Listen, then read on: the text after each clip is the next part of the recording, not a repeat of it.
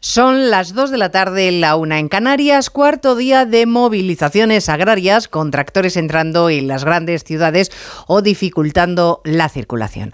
Más allá del debate que desde luego existe entre el derecho legítimo a la huelga y el derecho de los demás a seguir con su actividad, Causa ternura ver los bandazos con los que el gobierno se está moviendo en este asunto. En solo 24 horas, la vicepresidenta María Jesús Montero ha pasado de calificar a los agricultores como ultraderechistas que buscaban tumbar a Pedro Sánchez a decir que comprende las movilizaciones y que al campo hay que cuidarlo. Es el ejemplo gráfico de que este es un problema que está sobrepasando al Ejecutivo que en realidad no sabe cómo afrontarlo y eso que se autoelogian como expertos en buscar soluciones para la convivencia de los españoles. Onda Cero. Noticias Mediodía. Elena Gijón. Buenas tardes. María Jesús Montero, vicepresidenta del Gobierno, ayer. La ultraderecha quiere politizar todo aquello y además hacerlo desde una posición antisistema. Es decir, intentando impugnar el orden establecido, intentando sobre todo derrocar al gobierno de Pedro Sánchez, que es el único objetivo. María Jesús Montero, vicepresidenta del Gobierno, hoy. Lo dijo el presidente ayer, está con el campo. Nosotros somos empáticos y comprensivos con las preocupaciones del sector del campo. Nosotros somos comprensivos. Hoy, ayer era la ultraderecha que quería tumbar a Pedro Sánchez. Mientras desde el Partido Popular sostienen que el campo tiene razones sobradas para protestar porque se les asfixia con burocracia, se les retiran las ayudas o se insulta a los agricultores y ganaderos. El alcalde de Valladolid, Jesús Julio Carnero, le decía esta mañana a Carlos Alsina que comprenden lo que los agricultores piden, pero que alterar la vida de los demás no es la solución. Entiendo muy bien las reivindicaciones de nuestros agricultores y ganaderos los problemas son unos problemas en muchos casos atávicos y en otros casos son problemas sobrevenidos. La Unión Europea creo que en este tema se está dando un tiro en el pie. Ahora bien, tienen que respetar la normal convivencia, en este caso, de las ciudades. Mientras, los afectados se explican, no salen a la calle por placer. Los eh, políticos debían tomar buena nota del hartazgo del sector, de la gran preocupación, de las grandes movilizaciones y por lo tanto actuar en consecuencia. Ha sobrepasado las previsiones y esto es fruto de algo, fruto del, del hartazgo del sector. Eh, si agricultores y ganaderos están tomando las carreteras es porque estamos en una situación crítica. Hay más noticias de la actualidad y la mañana y vamos a repasarlas en titulares con María Hernández y Paloma de Prada. Los representantes de la Comisión de Venecia cierran su visita a España este viernes con encuentros con el fiscal general del Estado y el presidente del Constitucional. Tras recabar opiniones e indagar en aspectos técnicos sobre la ley de amnistía, emitirán informe no vinculante a mediados de marzo. Las asociaciones de consumidores recuerdan los derechos que tienen los usuarios damnificados por la huelga de Renfe convocada por comisiones obreras. Se han cancelado más de 300 trenes de cercanías media y larga distancia, aunque la incidencia de los paros es escasa y se están cumpliendo los servicios mínimos. Fiscal especial de describe a Joe Biden como un anciano con mala memoria en su informe sobre los documentos clasificados que aparecieron en un despacho privado, un caso por el que no presentará cargos contra él. En las últimas horas Biden ha confundido al presidente de México con el de Egipto y a Mitterrand con Macron. El menor de 15 años sospechoso del asesinato de su madre en Castro Urdiales ingresa en un centro de menores en régimen cerrado donde recibirá atención integral los próximos seis meses. La investigación apunta a una posible discusión como detonante del crimen. Hoy es el segundo día de luto en la localidad. La Agencia de Naciones Unidas para los Refugiados Palestinos alerta de la pérdida de una generación entera en Gaza. Denuncia que más de medio millón de niños no pueden ir al colegio y exige un alto el fuego humanitario. El presidente de Estados Unidos ha considerado exagerada la respuesta israelí en Gaza. Ramón Santiago, uno de los asesinos y violadores de la joven Sandra Palo, vuelve a la cárcel. Es uno de los nueve detenidos por secuestrar y golpear a dos hombres que acudieron engañados a una cita para comprar un coche en Madrid. Desde 2003 su historial delictivo no ha parado de crecer. Seguimos muy pendientes en cuanto al tiempo de la evolución de la borrasca Carlota, que durante las últimas horas ha dejado rachas de viento de 200 kilómetros por hora y que va a mantener en alerta a casi todo el país durante el fin de semana. Cristina Rovirosa. No le puede encajar mejor el nombre a este temporal. Carlota significa fuerte y con carácter, aunque en este caso sería mal carácter, porque el frente va a seguir golpeando con saña desde Finisterre en Galicia hasta Cádiz en Andalucía. Soplarán rachas de viento de entre 50 a 120 kilómetros por hora y las precipitaciones se irán extendiendo sobre todo por el oeste, Extremadura, Castilla y León o Huelva, aunque afectarán a todo el país. En el Mediterráneo serán débiles y en Cataluña escasas. Se esperan tormentas en el sur y nieve en el centro y norte por encima de los mil metros. El sábado las lluvias irán remitiendo y el domingo amaneceremos con heladas. ¿Un cóctel o un refresco?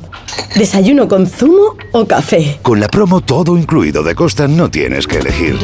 Las bebidas son gratis. Reserva tu crucero hasta el 12 de marzo y disfruta del paquete de bebidas gratis. Infórmate en tu agencia de viajes o en costacruceros.es.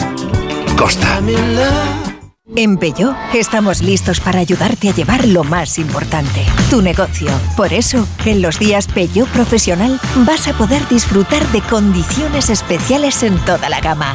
Aprovecha del 1 al 14 de febrero para dar energía a tu negocio. Inscríbete ya en peugeot.es. Madre mía, qué golpe. Parece que tu coche se pelea con una columna. Con el seguro de coche de línea directa, no solo te ahorras una pasta, sino que además puedes escoger el taller que quieras aquí o en Chipiona. Y si eliges taller colaborador, también tienes coche de sustitución garantizado y servicio de recogida y entrega. Cámbiate ahora y te bajamos el precio de tu seguro de coche, sí o sí. Ven directo a lineadirecta.com o llama al 917-700-700. El valor de ser directo. Consulta condiciones. El ser humano ha pisado la luna, pero sacar las legumbres cocidas del tarro nos sigue costando. Hasta ahora, con el nuevo tarro ancho de Legumbres Luengo todo es más fácil. Salen intactas muy rápido y con su sabor único. Legumbres Luengo, la nueva pasta. ¿Perdona? ¿Que ahora Movistar Prosegur Alarmas incluye una garantía antiocupación? Uf, ya verás cuando se entere mi perro. Ningún guardián puede competir con Movistar Prosegur Alarmas, la primera y única alarma con garantía antiocupación, que no solo disuade y protege, ahora también se compromete contra las ocupaciones. Contrátala en el 900-222-250 o en movistarproseguralarmas.es. Noticias Mediodía. Onda Cero. Elena Gijón. Cuarto día de tractoradas y las protestas no aflojan. Los cortes de carreteras que tienen lugar por toda España se completan con entrada de tractores en más ciudades, en Bilbao, por ejemplo, o la previsión de hacerlo en Santiago de, Compostela o haber dormido en la céntrica calle Uría o Betense. Vamos a hacer repaso de situación con algunos ejemplos. Madrid, Laura Lorenzo, Oviedo, Arturo Tellez, Valladolid, Roberto Mallado. En Madrid, en algunas zonas más agrarias, como en Villanueva de la Cañada o Brunete, muchos agricultores han organizado tractoradas que han ocasionado marchas lentas como la que se ha producido durante toda la mañana en la M600. Álvaro es uno de estos agricultores. Y decía en otros medios, eh, la capacidad de sufrimiento del campo es muy grande, entonces no nos vamos a rendir tan fácil porque es ahora o nunca. Eso lo tenemos claro. Cortes de tráfico en la A42, en la A2 y en la A3 que aunque se han producido fuera de la comunidad se han realizado en sentido Madrid para tratar de provocar el máximo de afectaciones en los accesos a la capital. En Asturias hay reunión ahora entre el consejero de Medio Rural y los convocantes, organizaciones regionales URA y USAGA. Los manifestantes están dispuestos, como esta noche, a dejar los tractores en la calle lo que haga falta. Un montonísimo de chavales durmiendo en los tractores ahí como pudieron toda la noche, el estar en Oviedo toda la noche con la ilusión de seguir hoy y de que si no se consigue nada vamos a seguir todavía más tiempo. El gobierno del Principado comparte con los manifestantes las exigencias que la ley permita, pero alega que en el fondo está Bruselas, a quien pide una transición ecológica justa y pactada y burocracia menos pesada. En Castilla y León, pueblo a pueblo, casi uno por uno, la Guardia Civil ha prohibido a los agricultores que cogieran sus tractores. A los que sí lo han hecho, los han parado a la entrada de la capital bajo amenaza de sanción. Todas las movilizaciones que hagamos van a ser pacíficas. Las autoridades están ejecutando órdenes ilegales prohibiéndonos circular. Más de un centenar de ellos se concentraba sin sus vehículos con chalecos amarillos ante la delegación del gobierno con consignas como mañana a por los Goya. Si quieren el detalle preciso de cómo están las carreteras españolas y donde hay incidentes, pueden consultar nuestra página web ondocero.es. Ahí les ofrecemos un mapa interactivo, además de un minuto a minuto de los movimientos de las columnas de tractores por toda España. Las movilizaciones en el campo han cogido a muchos a contrapié. Desde el minuto uno, tanto el Partido Popular como Vox se reivindicaron como las formaciones que representaban las preocupaciones de este colectivo. Los socialistas no entraron en competición, Si la derecha defiende al campo, es que el campo es la fachosfera. Un discurso que ha ido evolucionando según pasaban los días, porque cargar contra todos todo el tiempo termina teniendo coste electoral. Lo sabe bien Esquerra, por ejemplo, que hoy sin complejo se ha erigido Ismael Terriza en el portavoz de las exigencias de los payesos. Anunciando una proposición de ley para aligerar la burocracia, facilitar las ayudas de la PAC y destinarlas sobre todo a pequeños y medianos agricultores. Los ministros socialistas suben la apuesta, defienden al campo en su conjunto, a grandes y modestos propietarios. Asegura la vicepresidenta Montero que para Sánchez el sector primario es prioritario desde que llegó a la Moncloa. Y por tanto todos tenemos que estar muy agradecidos a un sector que lo que quiere es bastante sensato, que es que realmente sea rentable la vida del agricultor, del ganadero, de la persona de la pesca Denuncia la número 2 del PP, Cuca Gamarra, que en realidad lo que está haciendo el gobierno es criminalizar a quienes reivindican lo justo, que lo urgente es actuar. Hay que acabar con tanta burocracia, un futuro en el que no tiene que haber competencia desleal. Cualquier producto que llegue a nuestro país tiene que cumplir las mismas condiciones que cumplen los eh, productos que se producen en España. Y a todo esto es Vox quien se presenta como el verdadero partido del campo, atacando a Bruselas por haber recortado el presupuesto de la PAC. Para aderezar el ambiente de reivindicaciones, hoy la COAG ha publicado su informe mensual sobre la evolución de los precios y por eso hemos sabido que limones, ajos, brócoli y plátanos han multiplicado por nueve su precio del campo a la mesa, Patricia Gijón, solo en el mes de enero. Los limones, por ejemplo, se disparan hasta un 800%. El consumidor paga 2 euros, pero el agricultor recibe 23 céntimos. Los ajos se han multiplicado por 5 al cierre de enero. El pollo, el cerdo o los huevos lo hicieron por 3, mientras que los plátanos son 8 veces más caros desde que se recogen hasta que llegan a las tiendas. Los agricultores dicen que detrás están los elevados costes de producción y la distribución que engordan los precios durante toda la cadena. En Onda Cero, Andoni García, portavoz de COAG, subraya que no le sale a cuenta ni recogerlos. Esto es un abuso y más cuando el agricultor no cobra el coste de producción y al final le sale más barato dejar de producir, dejar de recoger esos limones que venderlos.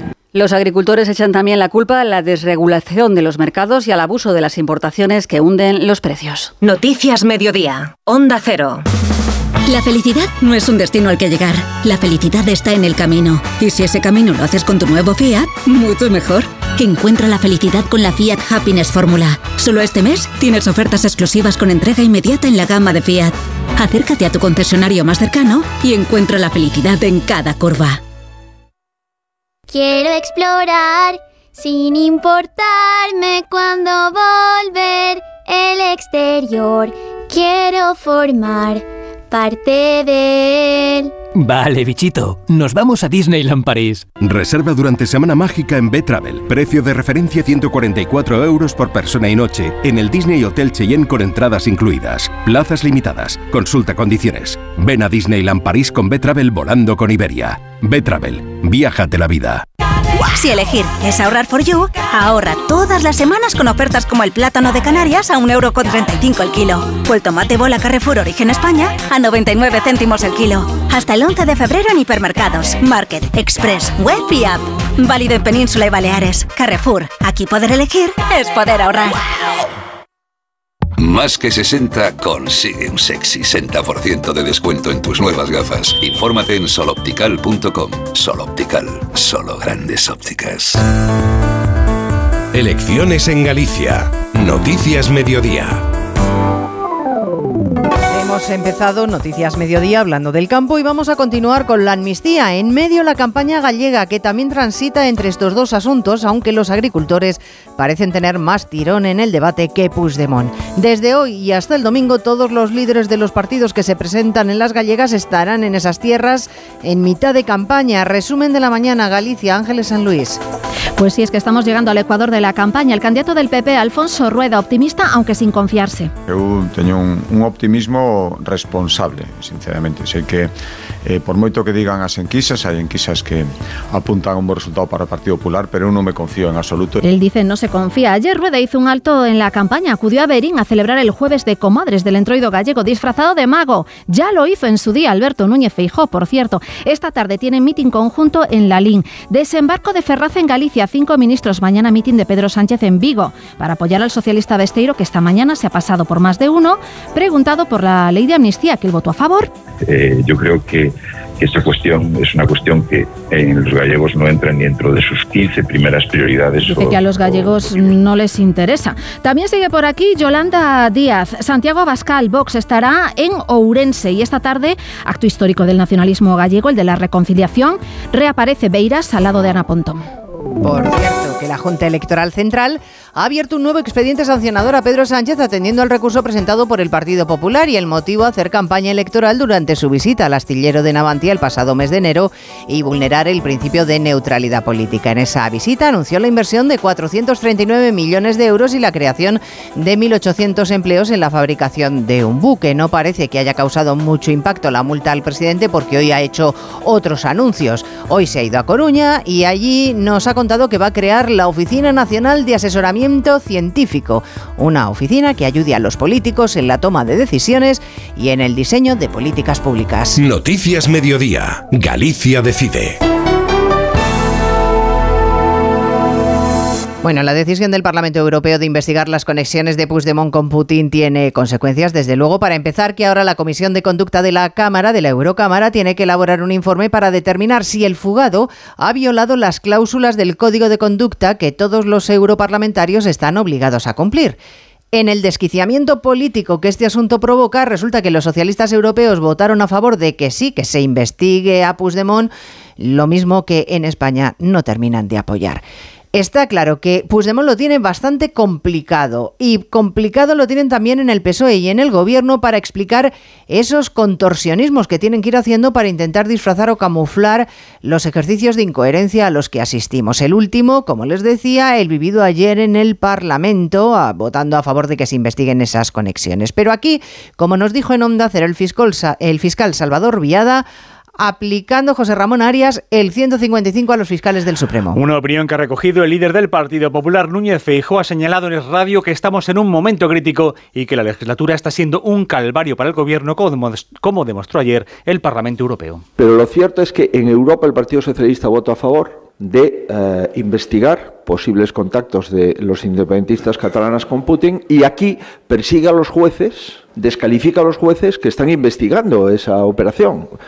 Vivimos en un permanente sinsentido. Desde el gobierno han tratado de echar balones fuera sobre la relación de Puigdemont con el régimen ruso. El ministro Bolaños pide que se deje trabajar a las fuerzas de seguridad y a la justicia y no quiere entrar en el fondo del asunto. El Parlamento Europeo ha aprobado con el voto del Partido Socialista y del Grupo Socialista en la Cámara un informe. En España ha habido investigaciones judiciales a ese respecto, las sigue habiendo, algunas de ellas. Total respeto al Estado de Derecho, a las investigaciones dejemos trabajar a los profesionales el ministro de Interior, por su parte, asegura que no le consta ninguna investigación sobre los nexos del independentismo con Putin. Y además ya veremos cómo se interpreta, cómo interpreta cada uno las conclusiones que saque la Comisión de Venecia de cómo se está cimentando la ley de amnistía.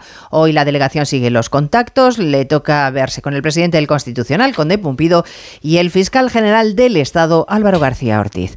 Tenemos huelga en Renfe, jornada de paro de 23 horas convocada por comisiones obreras para solicitar que se eliminen las categorías de ingreso y se permita la jornada de 35 horas en Adif.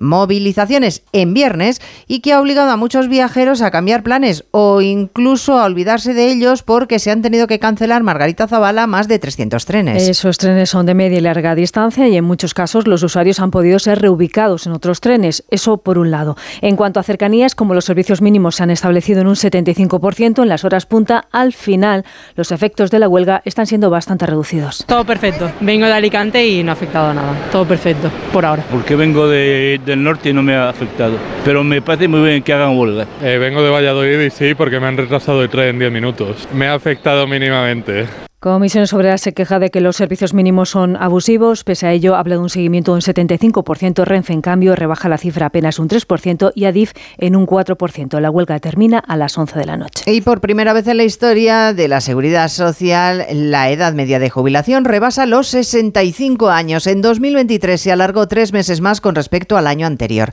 Y luego están aquellos que podrían retirarse ya pero que deciden prolongar su vida laboral, la jubilación demorada, que se ha elevado Caridad García un 50%. Sí, casi 26.500 españoles jubilados en 2023 se retiraban después de su edad legal. La jubilación tardía supone ya un 8,1% del total frente al 5,4% en 2022. Recordamos que esta modalidad está incentivada con un 4% adicional a la cuantía de la pensión correspondiente o con una cantidad tanto alzado que se abona en un pago único. Estos incentivos a la jubilación demorada y también la penalización a la jubilación anticipada están elevando la edad efectiva en la que se retiran los españoles, aunque los ingresos que eso reporta siguen sin cubrir los gastos. Lo dice en Onda Cero el profesor de EAE Business School, Juan Carlos Higueras. En cualquier caso, el número de jubilados de 2023 probablemente no sea tan significativo, pero ya empezamos a ver los jubilados de la época del baby boom, con lo cual el sistema lejos de ser sostenible y está reforzado, continuamos en déficit. En las proyecciones incluidas en el plan de recuperación, el Gobierno sostiene que la edad media de jubilación va a subir de aquí a 2050 hasta los 65 años y medio. Noticias Mediodía. Carla, al viaje de Tokio al final no va el director. ¿Te interesa? Diez días, reuniones, cenas, karaoke, un spa.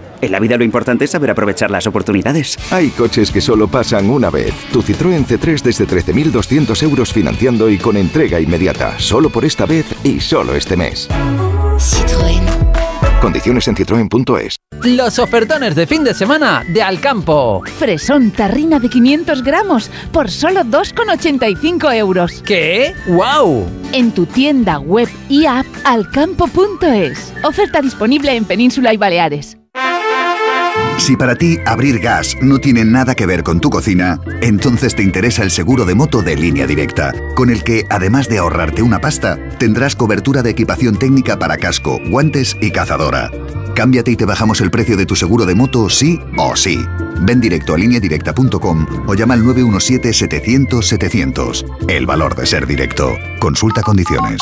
Real Madrid y Girona protagonizan un duelo directo por el liderato de la Liga. Oscar Conde, buenas tardes. Buenas tardes, Elena. Una vigésimo cuarta jornada de Liga que se abre esta noche a las 9 con el partido entre Cádiz y Betis y que mañana sábado nos deja cuatro citas más, a la vez Villarreal, Real Sociedad Osasuna, Las Palmas, Valencia y ese partidazo del Bernabéu en el que el Real Madrid y Girona se verán las caras a partir de las seis y media en batalla directa por mandar en la Liga. 58 puntos suman los blancos por los 56 de los catalanes. Las buenas noticias para Ancelotti, las recuperaciones de Vinicius y Rudiger, será baja Nacho con problemas musculares, por lo que el alemán y Chouameni deberán formar de nuevo una improvisada línea defensiva. Partido importante, pero no decisivo para Ancelotti. Obviamente que gana mañana toma ventaja, pero la liga sigue siendo muy larga. Creo que el partido de mañana no va a decidir nada. No creo que la liga se decide mañana, pase lo que pase. La liga se va a decidir más adelante. Yo creo que los dos, antes llegamos a los 80 puntos, antes nos acercamos a ganar. Llega el Bernabéu el Girona sin su técnico Mitchell, expulsado el pasado fin de semana, y son dos de sus jugadores más importantes como Yangel Herrera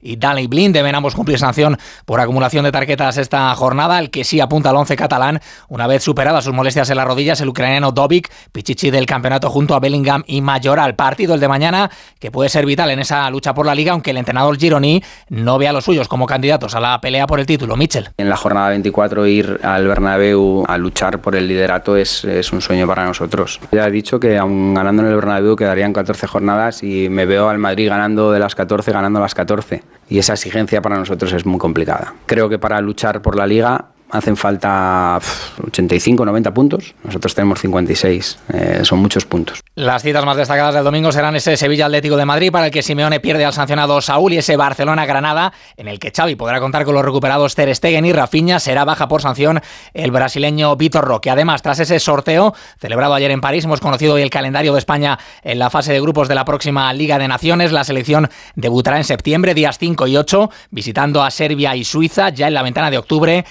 recibirá a Dinamarca y al combinado serbio para cerrar en noviembre con una visita a Dinamarca y un duelo en territorio español ante los helvéticos Suiza, Serbia y Dinamarca, tres rivales a priori asequibles, pero que respeta el seleccionador Luis de la Fuente. Están aquí las 16 mejores selecciones. Suerte de, como comentaba el compañero, me parece un poco frívolo.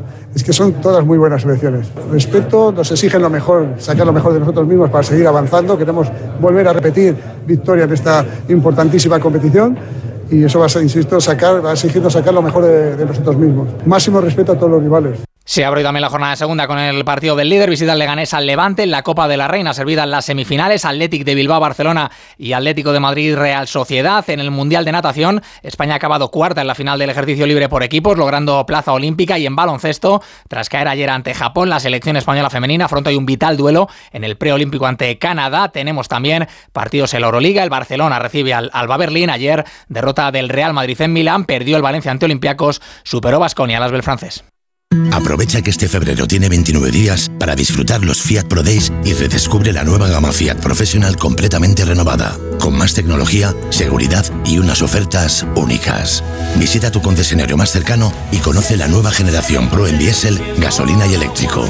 Fiat Professional. Profesionales como tú. El ser humano ha desarrollado la inteligencia artificial, pero sacar las legumbres cocidas del tarro nos sigue costando.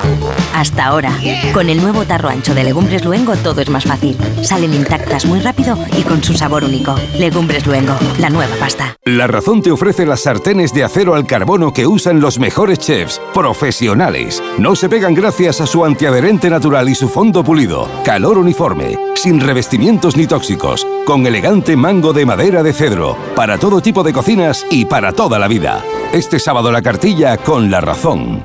Está reunido el Consejo Interterritorial de Salud, reunión de la ministra Mónica García con los consejeros autonómicos para abordar de manera monográfica la situación en la atención primaria. Habrá debate y confrontación a la hora de buscar soluciones, por ejemplo, al déficit de médicos, porque las, las comunidades que gobierna el Partido Popular apuestan por ampliar las plazas MIR y la ministra Belén Gómez del Pino por retener el talento que se marcha. Diferentes posiciones y el reproche al Ministerio de que no priorice el déficit de profesionales que estiman en 9.000 en todo el país. Ya antes de la reunión mostraban discrepancias consejeros populares como la andaluza Catalina García y la ministra Mónica García. El problema de atención primaria es el déficit de profesionales, de médicos que arrastramos en los últimos cinco años. Podemos formar muchos profesionales, pero lo que tenemos es una fuga de talento cuando terminan la residencia. Yeah. Sobre la mesa, además, la gestión de agendas médicas, tema complicado que invade competencias, la petición de que se aumente el PIB destinado a sanidad o un plan para compensar la falta de médicos en verano agravada este próximo por el retraso en la formación de los residentes que se iniciaron en pandemia. Otras listas de espera, las de la dependencia, que son el paso previo para poder acceder a una residencia de mayores. A pesar de que ha habido una expansión de este tipo de centros, el despliegue no crece al ritmo que lo hace la población más longeva. Hay un déficit, Jessica de Jesús, de 30.000 plazas. Plazas que son necesarias solo para atender la demanda de la lista de espera de la dependencia, según la Asociación de Directores y Gerentes de Servicios Sociales. Los últimos datos muestran que hay en lista de espera de ser atendidas 71.776 personas con grado 2 y 3 de dependencia y más de 61.000 pendientes de valorar.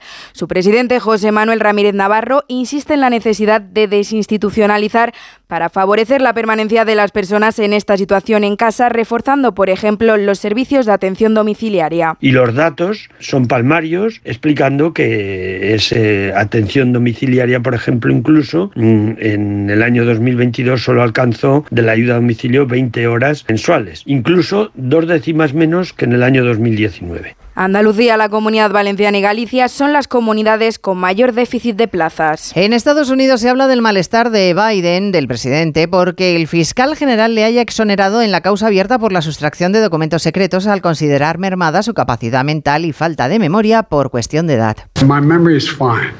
Mi memoria está bien, dijo el presidente de Estados Unidos, que después confundió a los presidentes de Egipto y México. Otra jornada de duelo en Chile, donde ya está en marcha el funeral de Estado para despedir al expresidente Sebastián Piñera, que como saben falleció el pasado martes en un accidente de helicóptero, y en El Salvador, aunque ya lo había hecho él, hoy es cuando Bukele, el presidente, será proclamado oficialmente. Ahora se inicia el conteo final de los votos de las legislativas.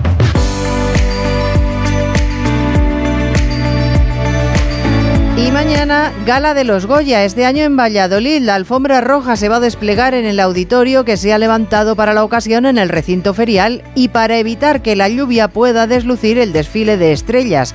Ana Belén, Javier Ambrosi y Javier Calvo, los Javis, van a ser los presentadores de la gala.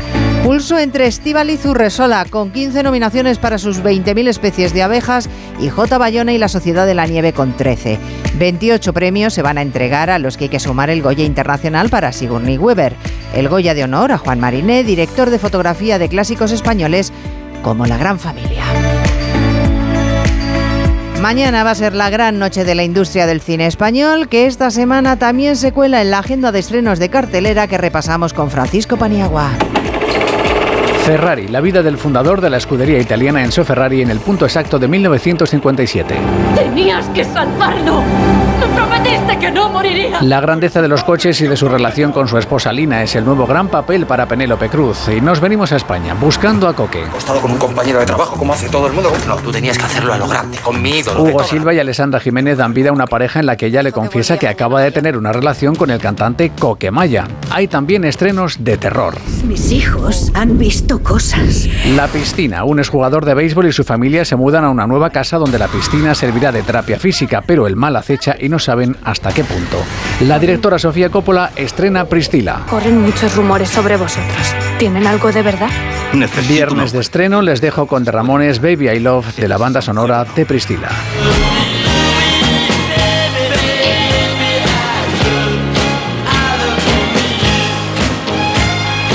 Y además de cine carnavales, va a ser una noche larga en el Teatro Falla de Cádiz para saber quién gana la gran final del concurso oficial de agrupaciones que comenzará a las 8 de la tarde. Son 15 esas agrupaciones que lucharán por alcanzarse con el primer premio.